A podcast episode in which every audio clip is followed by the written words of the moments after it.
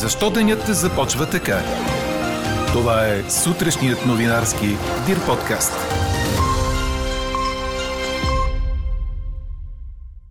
Традицията следеното хоро в Калофер ще бъде спазена и тази година. Празнуваме Йорданов ден. Рискът да загубиш пари в банка по-висок от вложените в жилище на зелено. Защо това е така, обяснява Георги Шопов от Асоциацията на строителните предприемачи. Новак Джокович не може да влезе в Австралия, решиха властите в щата Виктория. Адвокатите на тенисиста ще обжалват. Доверявате ли се на новината, че тежък COVID състарява мозъка с 10 години? Това ви питаме днес.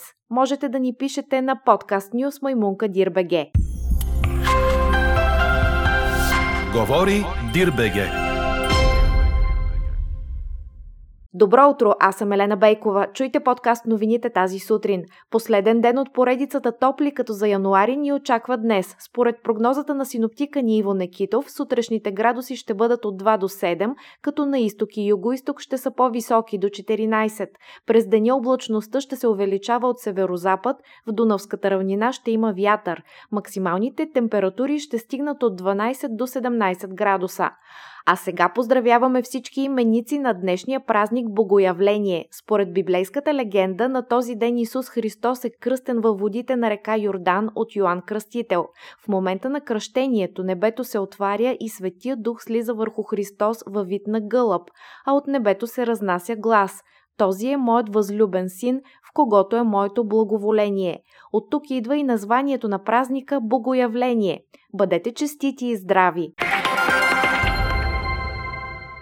Калоферци се подготвят за традиционното ледено хоро, което отново ще се случи в условията на пандемия, предаде BTV. Участниците в къпането във водите на река Тунджа са от 10 до над 50 годишни. Всички се подготвят за традицията още от предишната вечер, като подхранват духа и тялото си. Кметът на Калофер Румен Стоянов казва, че местните хора са със силен дух и припомня, че условията за участие в ритуала включват спазването на дистанция. В града ще се проведе и честване по случай 174-та годишнина от рождението на българския поет и революционер Христо Ботев. Гост на тържествата ще бъде вице-президентът Илияна Йотова.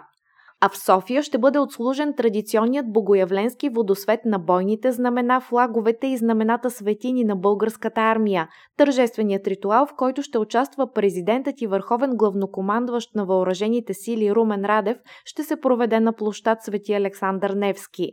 В ранния следобед ще се състои ритуалът по хвърлянето на кръста в столичния квартал Дружба на езерото в едноименния парк. Въпреки, че е на открито, достъпът ще бъде ограничен, а участие в състезанието за изваждане на кръста ще могат да вземат само хора с зелен сертификат.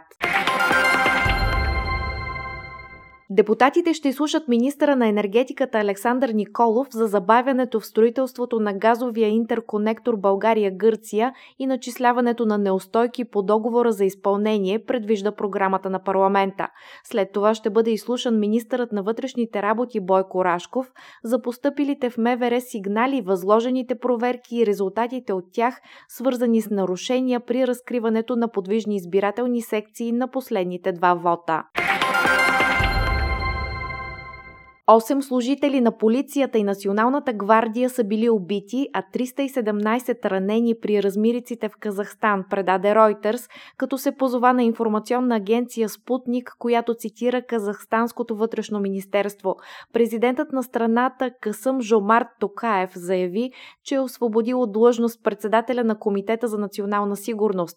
По-рано президентът обяви, че е поел ръководството на съвета за сигурност на страната и обеща да действа с максимална твърдост при най-сериозните размирици в Централно-Азиатската република от повече от десетилетие.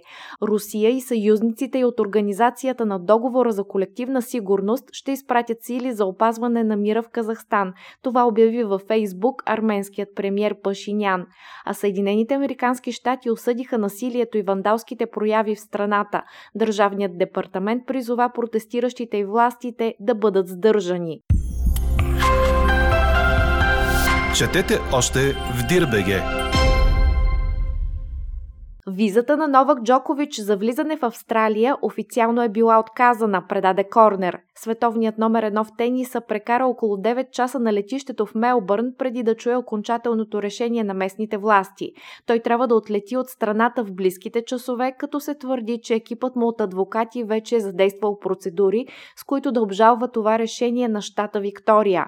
Драмата с Джокович започна още с кацането му в Мелбърн, където той се надяваше да участва на откритото първенство на Австралия. Макар да не е вакциниран, той получи медицинско освобождаване от организаторите. Позволението да участва в турнира обаче в никакъв случай не означаваше, че той има право да влезе в Австралия без вакцина срещу коронавируса.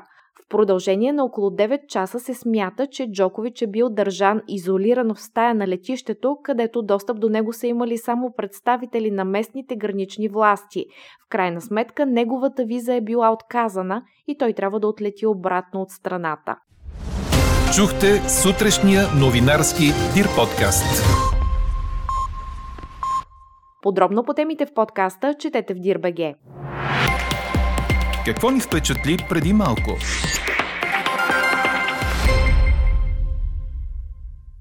Рискът да загубиш пари в банка е по-висок от вложените в жилище на зелено, казва Георги Шопов от Асоциацията на строителните предприемачи. Оттам предлагат да се въведе задължителна застраховка за строителни предприемачи, която ще защити всеки, който вложи пари в жилище на зелено. Ако това се приеме от Министерството на регионалното развитие и благоустройството, при фалит на предприемача, застрахователят ще върне парите на всички, които са направили първоначална вноска за жилище. Чуйте какво обясни инженер Георги Шопов пред Стефан Кунчев в бизнес подкаста Какво могат парите. Парите, ако ви стоят в банка да ги загубите, е едно към 7. Как се изчислява това? Ще го обясна. А да ги дадете на предприемач и да ги загубите е 3%. Виждате колко по-нисък е риск. Ми в България само преди няколко години от 8 работещи банки една фалира.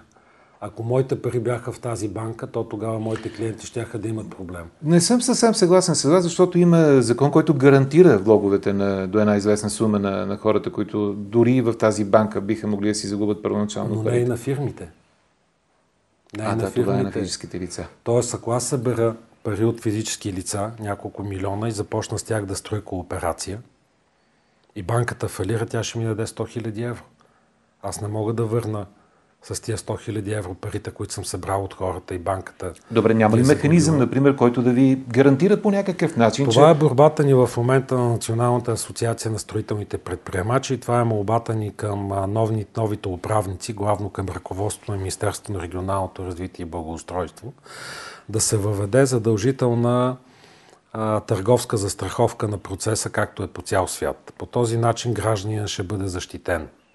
Първия плюс на това е, всичко се случва. Живи хора сме, живота има много предизвикателства.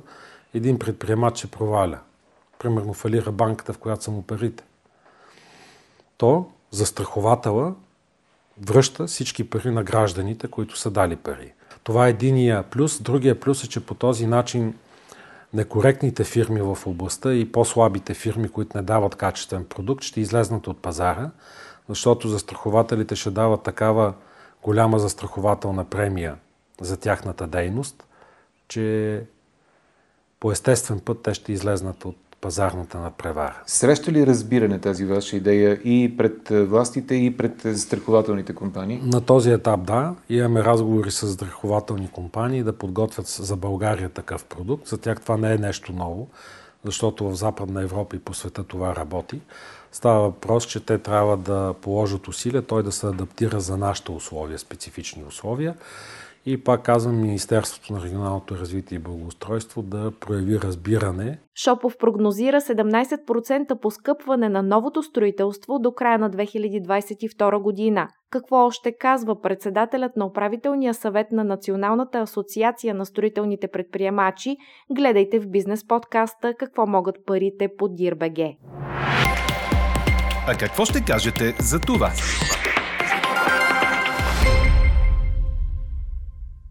Тежка COVID-инфекция се равнява на 10 години състаряване на мозъка. Това пише 24 часа, като цитира ръководителя на Института по психично здраве, професор Ваня Матанова. Ето и причината. При коронавирус количеството кислород към мозъка намалява и това води до нарушения в функционирането му. Два-три месеца след инфекция се появяват нарушения на краткосрочната памет. Губим информация и не можем да активираме вече приета, запомнена информация, посочи професор Матанова. Тя съветва болните и близките им при тежко протичане на COVID-19 да търсят консултация с невролог. Ето защо питаме. Доверявате ли се на новината, че тежък COVID състарява мозъка с 10 години?